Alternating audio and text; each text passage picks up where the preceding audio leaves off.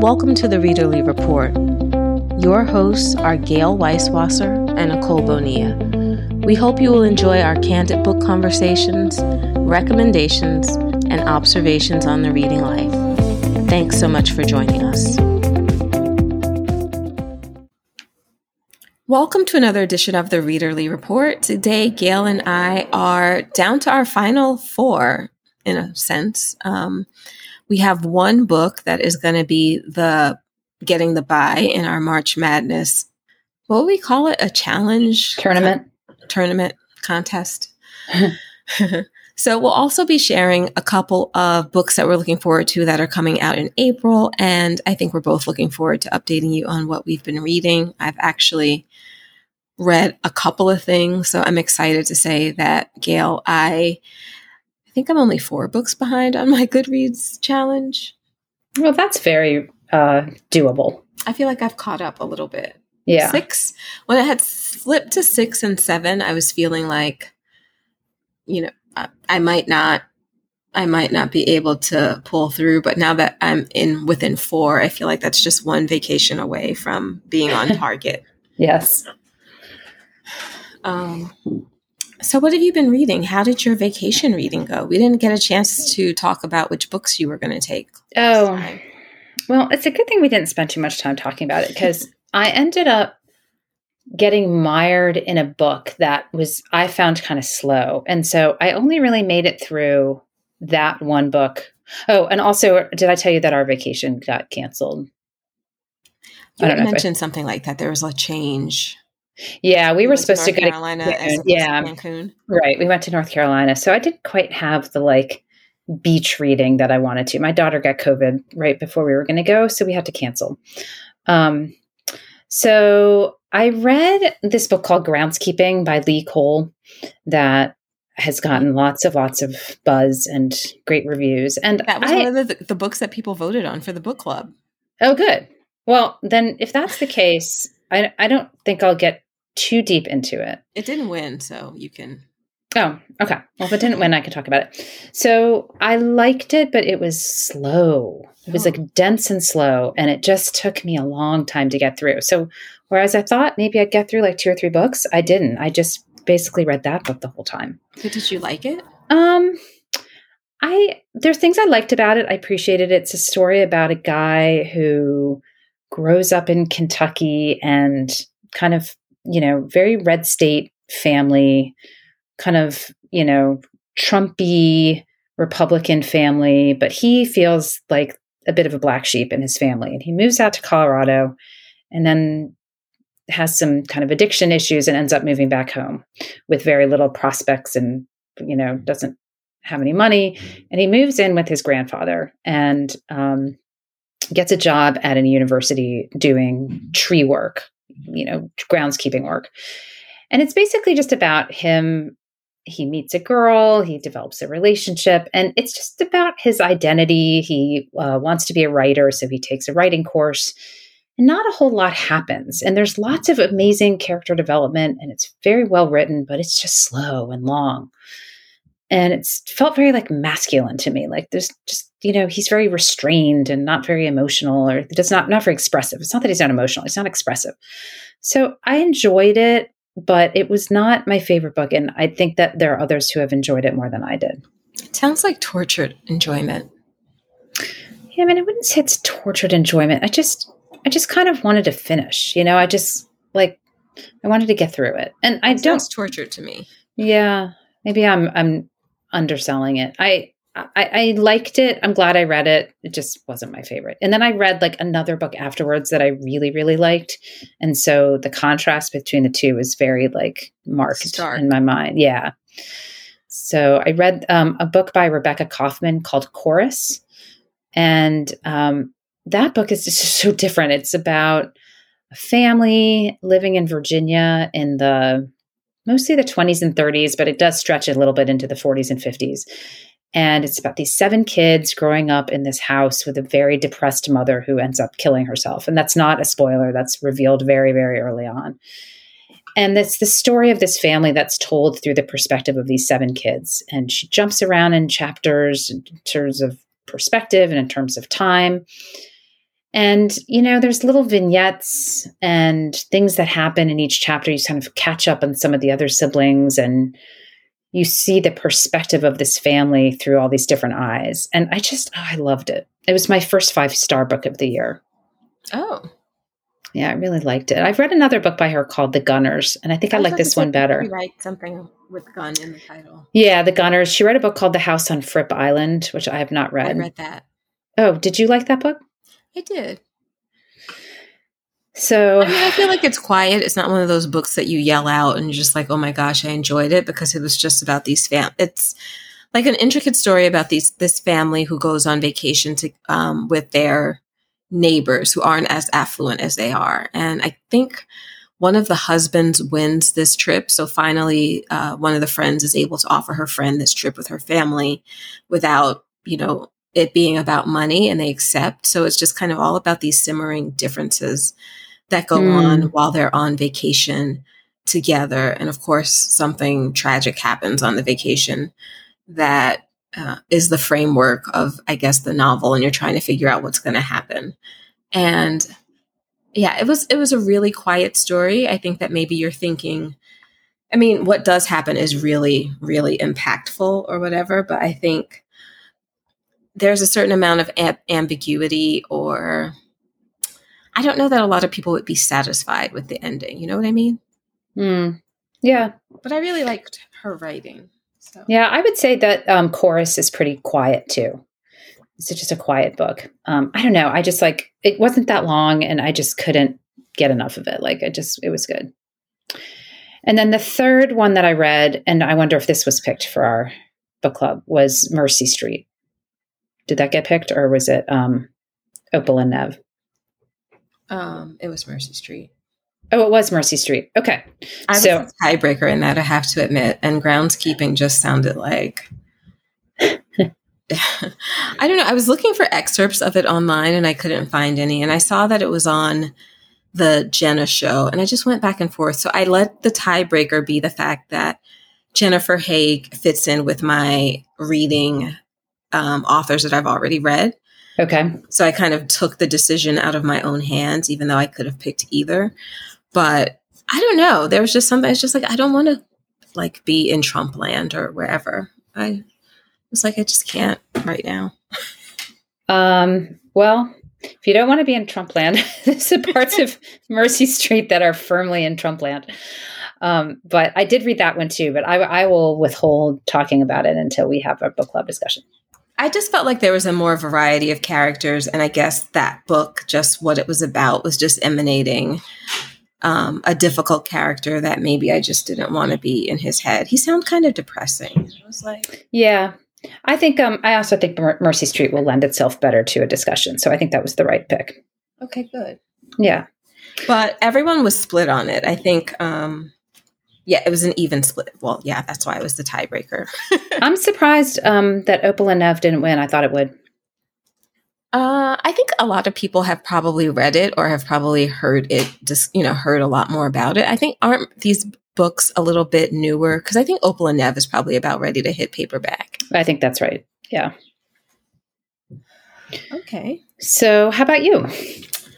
Um, I have been zipping along. I finished this book called The Power Couple, and it is about this couple who have um, they've been married a long time, and it seems like they're on the verge of kind of like losing this marriage. Um, they've drifted way far apart, but you know, some things happen in the marriage. They decide to recommit to it and they go on a 20th anniversary trip and they take their children with them. And then while they are missing or while they are on the trip, it just gave it away. Their daughter goes missing. She's kidnapped. And, you know, we find out that the parents do not have normal lives. Like he works for the NSA and he's like a coder. And she, uh, works for the FBI. So she's in counterintelligence in the FBI. So when their daughter goes missing and they have gone on vacation overseas, um, I think they start out in Paris and end up in Barcelona. And so they don't know like, is it because of his life? Is it because of her life? Is this just a random thing? And then two, there's like other secrets that they have from each other. So it's all about trying to figure out their daughter. It goes back and forth in time. You know, you look at how they met and how their relationship has developed. But I really, I really liked it. Oh, good. Okay. Yeah, it was kind of like, you know, fast paced, but still thoughtful, still a thoughtful examination, I would say, of these two characters, you know, the husband and the wife. Um, being from different backgrounds you know he's he's from a family that's not as well off as hers and just kind of how the dynamics change. Because i think when they meet each other they're just kind of really enthralled in ways that you know maybe is because they're you know like dealing with someone who is not from the same background and you know just how that wears throughout the marriage. So there's like lots of stuff too about like money and class and you know, their personalities, which make it an interesting read. I also read this book called, or I listened to, Like a Sister by Kellye Garrett.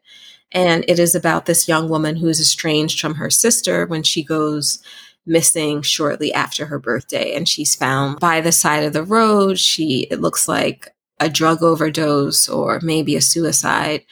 But even though her sister was kind of into drugs, this woman does not believe that she believes that there's something more to this story. So um, they're half sisters. Lena is the sister who is looking for her, looking into the disappearance and the death of her half sister. And um, I don't know, their father grew up in the music business. You know, she, her sister Desiree had kind of been in reality shows. She's estranged from her father because once he marries Desiree's mother, she doesn't feel like she's as part of the family. And she had like some problems with Desiree just because of her drug use. But, you know, it's just kind of all about the things that your family hides from you and just how there can be secrets that you don't even know, like the full dynamics of what goes on into a family. So she discovers a lot about her sister and her relationship with her father while she is on this search.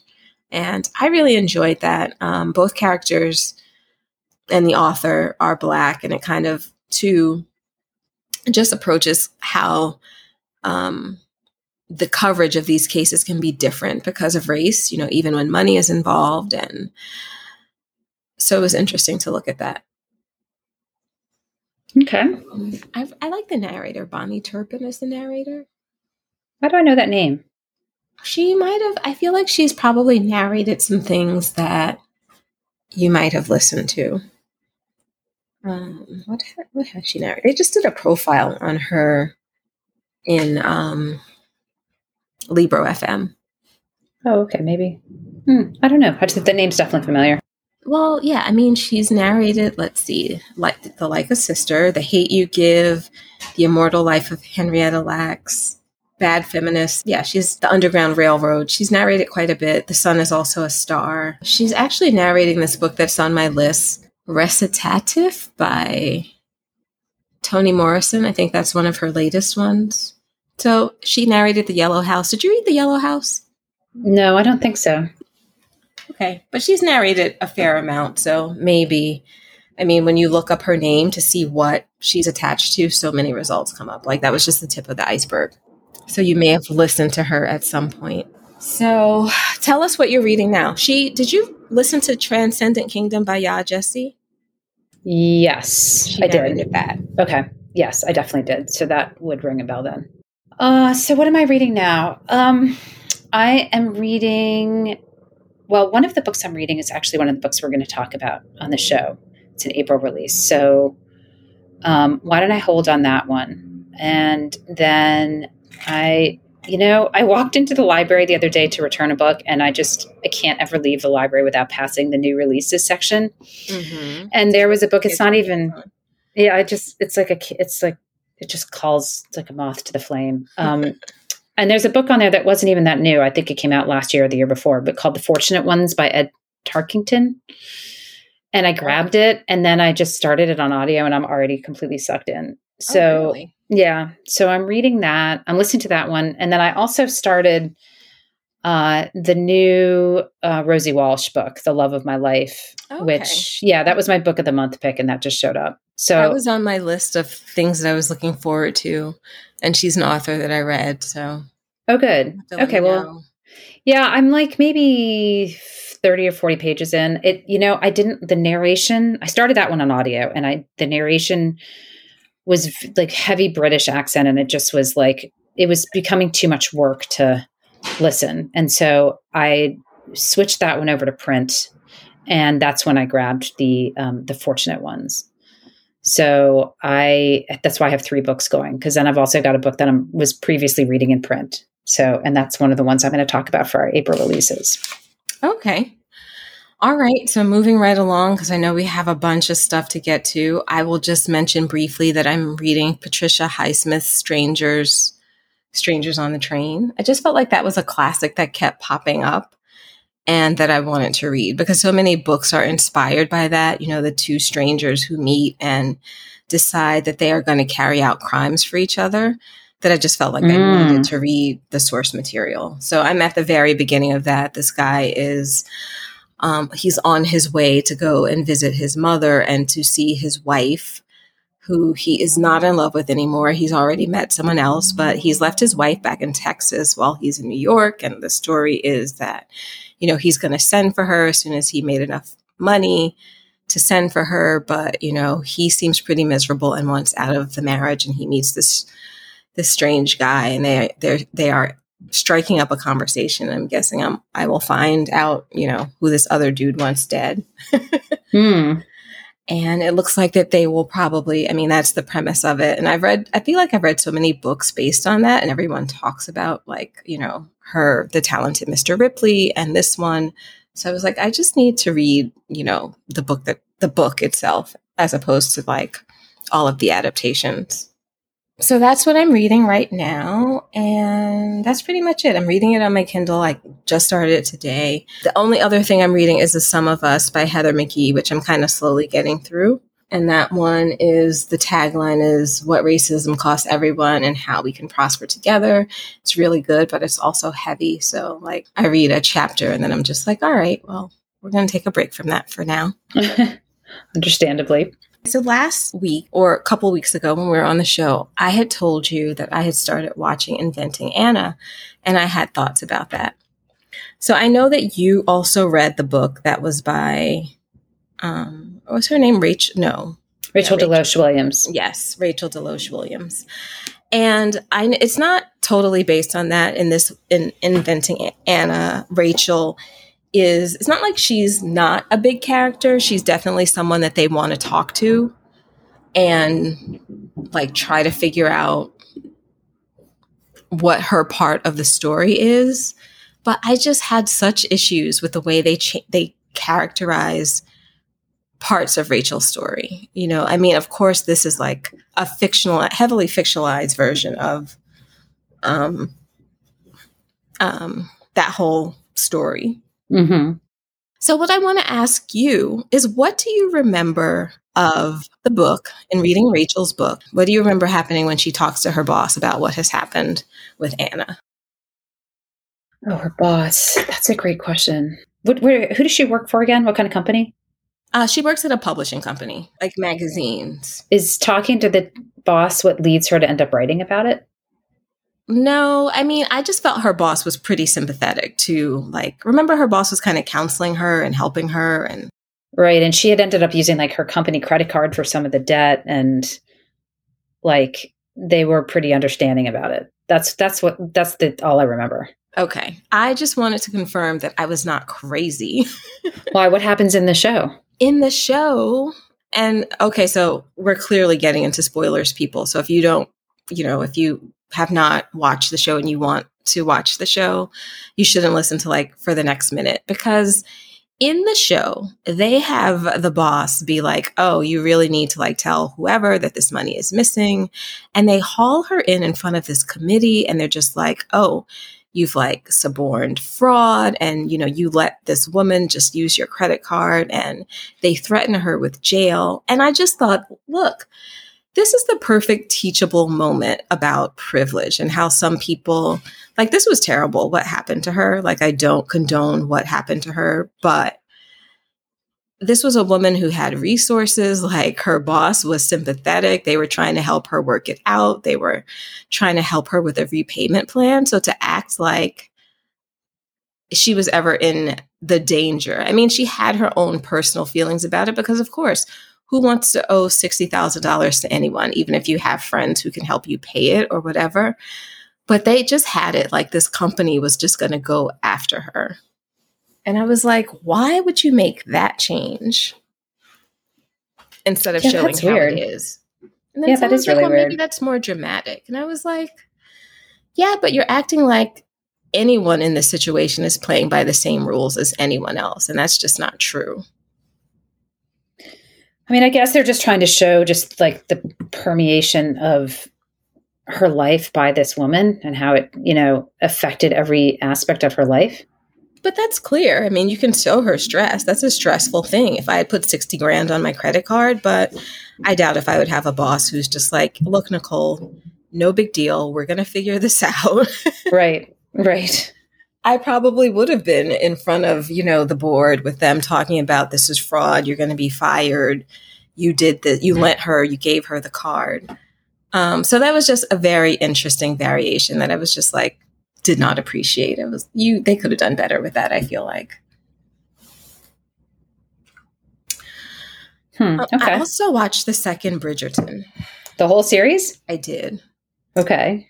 Um, I thought the first cou- couple of episodes were a little boring, but I did really like the uh the side storylines. Like, you know, there's the storyline of who is Miss Whistledown, the relationship with the sisters. I thought there was interesting stuff.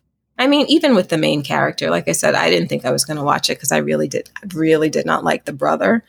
And of course, they are giving him, you know, this is about getting to know him, and we realize why he's like such an awful person. Is this the older brother? Yes. Okay.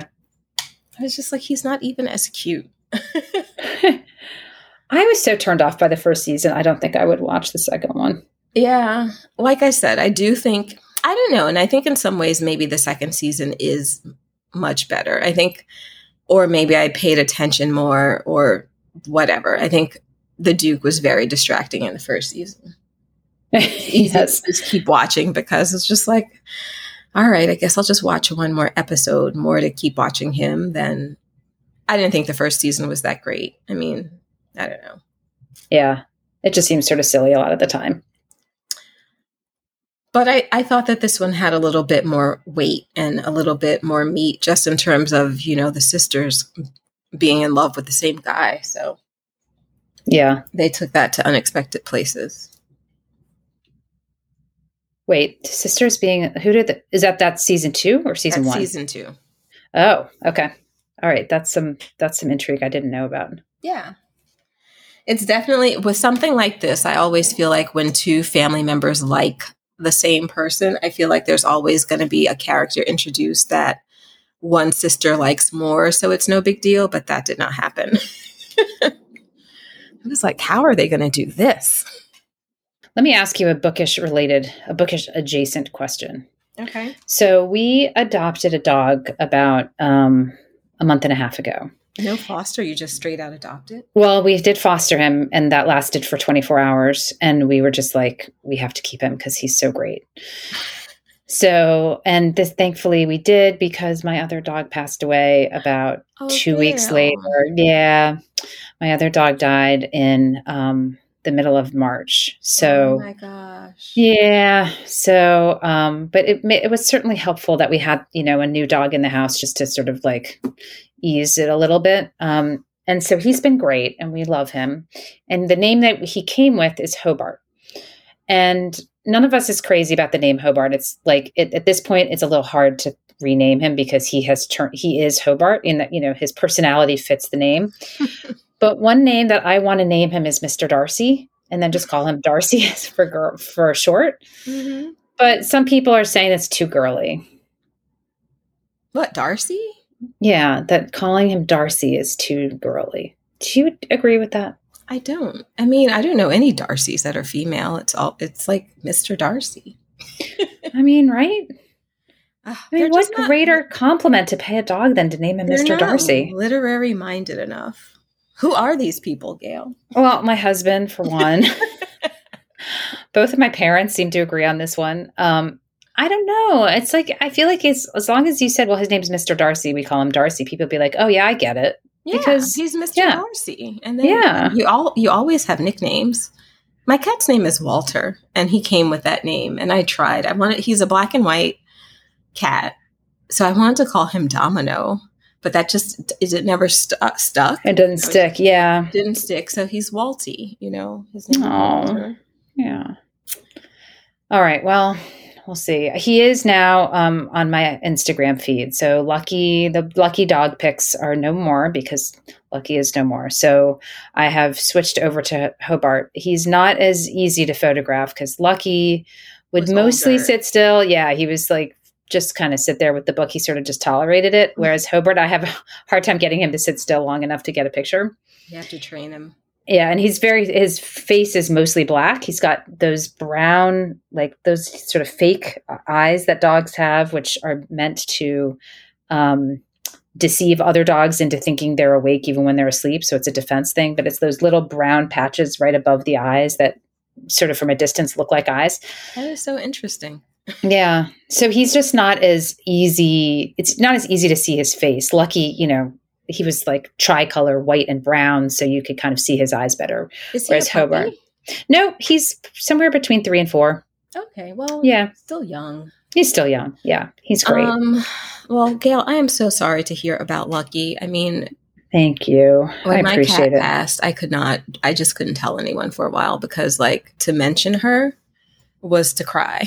yeah, I know. I know. I mean, I, we had a lot of warning with Lucky. He had got cancer last summer. Then he was on chemo all during the fall. Then I thought he was in remission, but the cancer came back really fast. So we tried this other chemo, and uh, you know, I thought he was doing okay. And then at the beginning of March, he just, just took knew. a big turn. Yeah, I just knew. And like it, you know, I had brought him in for chemo, and they said, "Well, his numbers are a little high. Let's see what happens next week." And by the following week, he just he'd really, really gone downhill. So I've had a lot of warning that it was coming, but it's oh. you know, it's never easy. I did all. too. It didn't matter. Yeah, I It was a know. mess. Yeah. All right. So anyway, okay. So we have a lot more to cover. Let's do the March Madness. We have two matchups. And you know, we've talked about these books a lot already, so we don't need So to do too really much. brief. Yeah, really brief. Um okay, so our first matchup is The Paper Palace versus The Nine Lives of Rose Napolitano. And we're giving The Cliff Notes version. the Cliff Notes version. We're giving the idea of you a buy because it scored the most out of these five. It was number one seated, so Number one seeded. So it, gets, gets to cruise ahead to the next rest round. on its laurels. Right. I was at my son's baseball game yesterday, and someone, uh, one of the moms, said to me, "You know, I, I, I went through your blog, and I was going really deep, and you know what book I decided to read?" And I'm like, "What?" She goes, "It's that one about the woman and the One Direction type Ah. guy." And I was like, "Oh yes, the idea of you." She goes, "I had no idea I was going to like it as much as I did." I said, "Yep." It's You and everyone. Women all over the place. This is an old book.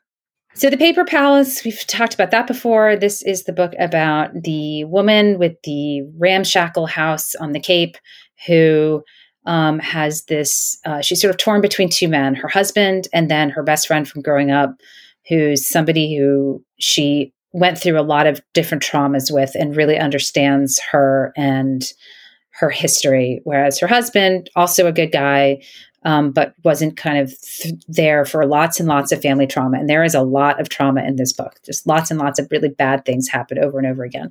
But it's a very atmospheric, well to- told story. It takes place in the summertime, so you really dig into that, like you know, Cape Cod summer with the ponds and the bugs and the you know the heat. Um, so just a good like kind of love story and also it's one of those books where you really don't know up until the very end what she's going to decide to do and i'm not even sure that at the end you're even sure what she does. I think it's a slightly ambiguous ending. So if you're down for that type of book and can deal with a little ambiguity then um, it's a very addictive engrossing read.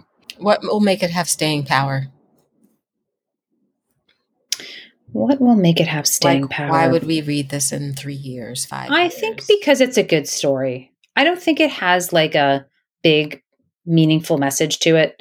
I just think it's a good story. And I think it's the type of book, it's kind of like Crawdads. Like, Crawdads doesn't really have like a strong message to it, but it's it's you know it's a very like engrossing story that you want to read. And when you when I think back on the Paper Palace, like I can definitely conjure up lots of images from the book and things that have stuck in my head.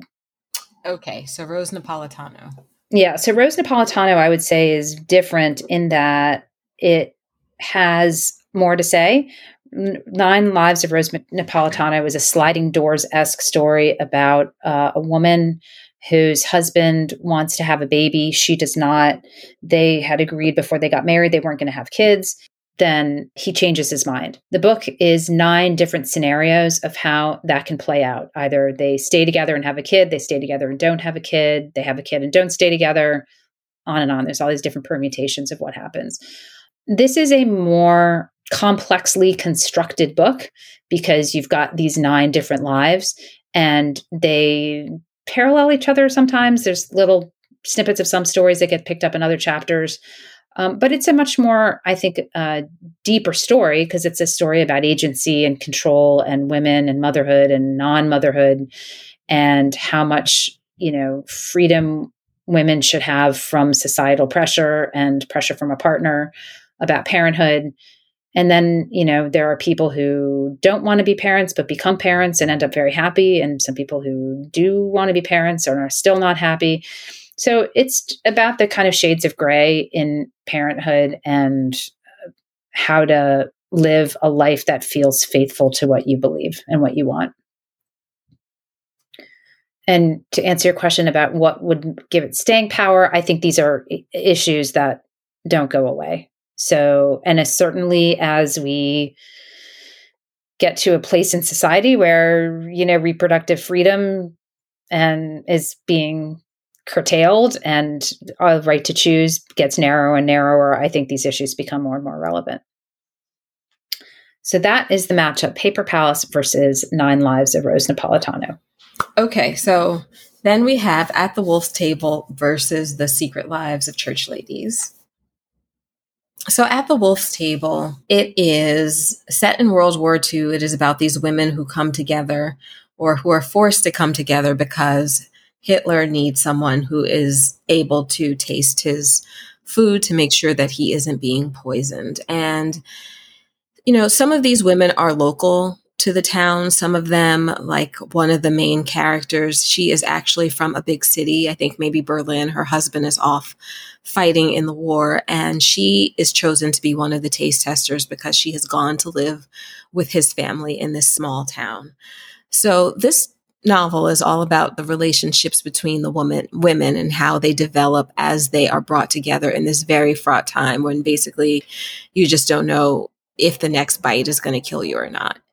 And in the beginning, they are allowed to go back home and to stay with their families, but they progress to the point where they no longer are allowed to have that kind of freedom and they are like there in the facility all of the time. Like they are placed in these dormitories and just different allegiances and things come to light. So it really is all about the hard choices that you have to make and are forced into when you're a woman, w- woman, when you can't necessarily decide, make decisions. These decisions aren't voluntary. They are being paid. And I think some of them, a lot of them are grateful for the money and need the money for different reasons. But you just really get to know their personalities and you get to see what's going on in, their lives. Like some of them are very, are sympathetic to the cause. You know, this is this is their homeland and some of them agree, but there are other people who don't. And it's just kind of like the whole novel is about teasing out where people's allegiance lies and sometimes like the gray areas that they come up against. So it was really interesting to get to know these women. Just definitely stories in there that were heartbreaking. And I think that this novel just really says something about kind of having these choices in life, you know, that are not black and white, that are difficult, that you have to make a decision or you're forced to make a decision that you don't necessarily want to make and how you may not necessarily be able to view anyone in terms of black and white. So it is not none of the women have easy lives or easy choices. And I think that's just like something that women come up against in terms of who you want to protect and who you owe allegiance to. Is it your family? Is it your husband? Is it whoever the person is that you're trying to be? Is it your children? So I think that those are universal questions. And this is just a novel that you'll always be able to pick up. And it will always be just like these heartrending decisions will always be relevant. Okay, so that's going up against The Secret Lives of Church Ladies, which is a collection of short stories about Black women. And interesting, you said something that I thought there was a parallel between At the Wolf's Table and this one. It's about the weight of expectation and living an honest life. It's interesting themes from Rose Napolitano and themes from At the Wolf's Table. Um, these stories kind of pick they explore women at different junctures of their lives, um, usually making decisions that are going contrary to what's expected of them by their society, by their church, by their family, by themselves, and them trying to sort of figure out how to live in a way that lets them pursue who they are and what they want without guilt. Um, beautifully, beautifully written stories. Um, some stick out a little bit more than other ones, but I don't think there was a weak story in the group. And just very evocative and like short, successful short stories have always something buried, some twist in there that sort of brings the whole thing into relief. So, you know, a little harder, I think, to make the case, I think, for short stories sometimes, just because the limitations of short stories. But I thought this was an excellent collection. Okay, so we will have links up in the show notes and in the blog post um, for you to take a listen and to vote. Remembering our criteria that it is like, will this book stand the test of time? What did the author set out to do, and were they successful with it? Uh, what else was there, Gayle? Will it stand the test of time? Oh, I think that will it stand the test of time? What was the author trying to do, and did they succeed? Right. Okay, so I had them. Yeah. Uh, combined yeah. them. So let us know, and then we'll be down to the final two. This was the final four. Uh, next week, whatever wins, we will briefly discuss, and then that book, whatever comes out on top, will go up against the juggernaut. the idea, right. Right. The idea of you the idea of you. All right. So let's really quickly talk about a couple of books coming out this month. Um, I just have a couple to share, and we haven't discussed this, so we may even have some overlap. Dun, dun, dun, dun. Okay. I'll start um, with the book that I'm reading right now. It's called Take My Hand by Dolen Perkins Valdez. It is a book about and I'm just early on, so I, I don't know. I, it's one of those ones that's going to unfold a little bit like a mystery, but it's about an African American nurse in Alabama. I think it's Alabama in the 70s, and it is. I believe it's going to be about the forced sterilization of poor black girls uh, as a way to, you know, ostensibly for birth control purposes, but obviously deeply rooted in racism. And she is looking back now, much later in life, like 2016 or something, back on her experience as a very young nurse in her early 20s, and about two girls in particular that she was a nurse to, and that she was apparently administering birth control to, even though they were like ages 11 and 13. But I, I believe that these two girls, it, it hasn't been fully unrolled yet, but I believe that these two girls were um, sterilized. And there's some connection between her kind of adult daughter and this time in her life. And I don't know, I think that her adult daughter is adopted, and I don't know how the adult daughter came into existence and how it's all connected. But it's um, just in early days on this one, but I like it a lot. I've read other books by Dolen Perkins Valdez before. I, I read, read Wench. Wench. Yeah, I read Wench as well. And um, this one comes out on April 12th.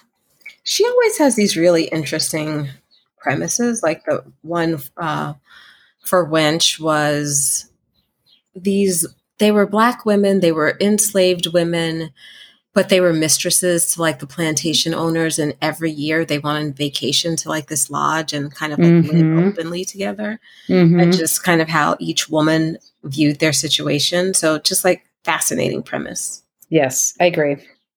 She's local too. I didn't realize that. I was reading an article in the Washington Post about meal planning boxes, you know, like HelloFresh. And she was interviewed because I guess she was using it a lot during the pandemic. I said, Oh, she's local. um okay so my pick what i'm looking forward to is Insomnia by Sarah Pinborough. So, Sarah Pinborough wrote a novel called Behind Her Eyes, which I really enjoyed the twistiness of it and the twist at the end, which I think shocked a lot of people. And I think some people were just, it just divided people on this book. Either like you were really into it and you really loved it, or you did not. And that went on to become a Netflix uh, adaptation, I think, which was similarly polarizing for the same reasons. So, but I really liked it. She has a book that's coming out called Insomnia. And so she always writes these twisty thrillers. And this one is about a woman. She is like, you know, she's a lawyer. She has a high powered career. She has everything. She has the two beautiful children. Her husband stays at home. And she's haunted by like this memory, I think, of something that happened when she was very young surrounding her sisters. Um, I don't know. So it's like a tragic incident that happened in their family that sent them both to foster care. And she is haunted by that. So her mom, I guess, did not have very good mental, like, she has some sort of mental illness. Uh, this woman, Emma, she does not want to be like her mother. And she starts having insomnia. So she feels like, you know, she's losing time. She has this trauma that she has not been very forthcoming about. And she feels like, she's not able to sleep. So she might be starting to lose her mind. So of course, she has to get to like the bottom of what's going on. So yeah, it is coming out April 12th also. So I'm really looking forward to that. Seems like there are a lot of thrillers this month. I was wading through and I was like, thriller, thriller, thriller, thriller. and then I was just looking at some of the reviews, and it's interesting that this one too, it seems like the hangup is going to be on the ending. Mm, okay. All right. So my next book is called The Lifeguards by Amanda Eyre Ward.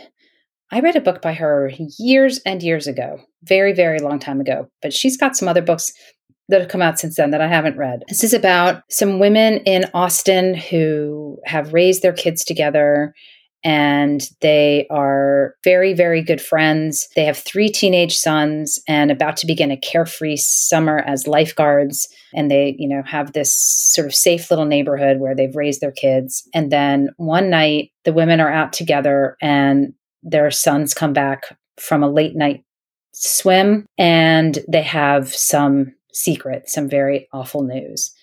So it's about how this terrible thing that happens shatters the safe world that the women have created for their sons and about the secrets that they then keep as a group as they try to protect the sons. Mm, that sounds good. Lots of Yeah. secrets in April. Yeah. Um, someone who's written a lot of books that we have both read, and I'll see if we have any overlap, is Sally Hepworth. And at your recommendation, I had just read um, one of her books. I read, oh my gosh, what's the name of that Sally Hep- Hepworth book? Mother in law? No, you read The Mother in Law. I read The Other, is it The Other Sister? It's something like that. Did I read that other one? I don't, I'm not sure if you did. It was about the twin sisters and one, one decides to have the baby that her other, the sister can't have. Oh, no, I didn't read that one. Yeah. But I looked and she has a lot of other books. So this one is called The Younger Wife. It's about a heart surgeon who's at the top of his field and he's about to get married again. The only complication is he is still married to his former wife and she can no longer speak for herself. Um, the daughters that he has, Tully and Rachel, are very like wary of their father marrying this new woman and you know with their mom being in this unnamed condition that she's in they're just like really suspicious of what it is that he is trying to do and so they're trying to figure out all the family secrets and trying to figure out who their father is and what he's up to as like he has this impending marriage that he seems to want to go through with this younger woman. And then she has secrets of her own. So uh, it says, Will getting to the truth unleash the most dangerous impulses in all of them? So I really did like um, the other Sally Hepworth book that I read. So you've got me hooked now. Now I'm interested in because that one was. Um, that one was pretty good. And I still might read The Mother in Law. The other one that, that I was talking about was called The Good Sister. Oh, The Good Sister. Okay. Um, Susie from Novel Reddit, Novel Visits just read the one that you just mentioned, and she said it was pretty good, but she didn't love it. She she she had hoped for, I guess, a little more suspense or something. I don't know. There was something about it she didn't love, but she didn't. She liked it. She didn't. It just wasn't. It's just like a little yeah, bit disappointed. No, I think it wasn't. It was not like a, if you're looking for something that's super twisty this was not it. I'll I'll definitely say that you do know like pretty soon what's up and it's just a matter of how they're going to handle it more opposed to there's going to be some secret that pops out at you. Got it. Okay, so this one I like I kept thinking I might feature it then I was like no, I don't know, but then I kept reading more reviews of it and then so I went back and forth and back and forth and then I decided just to include it um, because obviously I'm intrigued enough that I can't seem to say no to it. It's called Search, and it's by Michele Huneven. I don't know if I'm saying that right. H U N E V E N. I collect books by her. They always seem good. Right. but I haven't read one yet. So this one has a strange premise and one that I was would ordinarily not be interested in. It's about a woman who is a member of a Unitarian Universalist church in Southern California um, and she's a restaurant critic and a food writer. And because she's a member of this congregation, she finds herself on the search committee for a new minister for this congregation. So apparently, the cast of characters on this search committee is this very diverse group of people. And she decides that she's going to write as a memoir style about this search for this you know, new minister. And the reviews I've read of it said the same thing that people are like, I can't believe how much I liked this book. Like they think it's very funny. And you get this great like insight into these different people and all the politics and the backstabbing and all the behind the scenes stuff that go into this search. And everyone's like, I, I just never expected I would like this book as much as I did. But everyone seems to really like it. So um, it's in the genres are satire, humorous fiction, autobiographical novel. So even though it's you know about religion, it's not like a heavy book about religion. So I don't know. I just kept kept kept coming back to it, and I decided that it was intriguing enough that I wanted to include it here. Okay, so my last book is I'll Be You by Janelle Brown. Um, it's about identical twin sisters and their former child actors, and they've grown apart. And then one disappears, and the other is forced to, I guess, I don't know, look into the secrets and the trauma and all the stuff that they're hiding. I don't, I've read so many books about twins. I just found this a little bit irresistible just because Janelle Brown is an author that I have like a 50 50 relationship with her the first book that I read by her, I wasn't crazy about. I think it was a DNF for me. And then the second book that I read, I listened to on audio and I really liked it. So it's kind of one of those things where I'm not sure if it was the audio experience that made the um, the one that I enjoyed really enjoyable. Mm-hmm. it was pretty things, and then I didn't like Watch Me Disappear. So you know I don't know. I'm just curious to see where she's going to go with this. You know, since I was 50 50 and it's twins, I'm just like, I'm just going to read it and add it to my twin collection. okay. Sounds good. All right. Well, there are some April picks, and that's our show. Yeah, that's our show. So remember um, the criteria.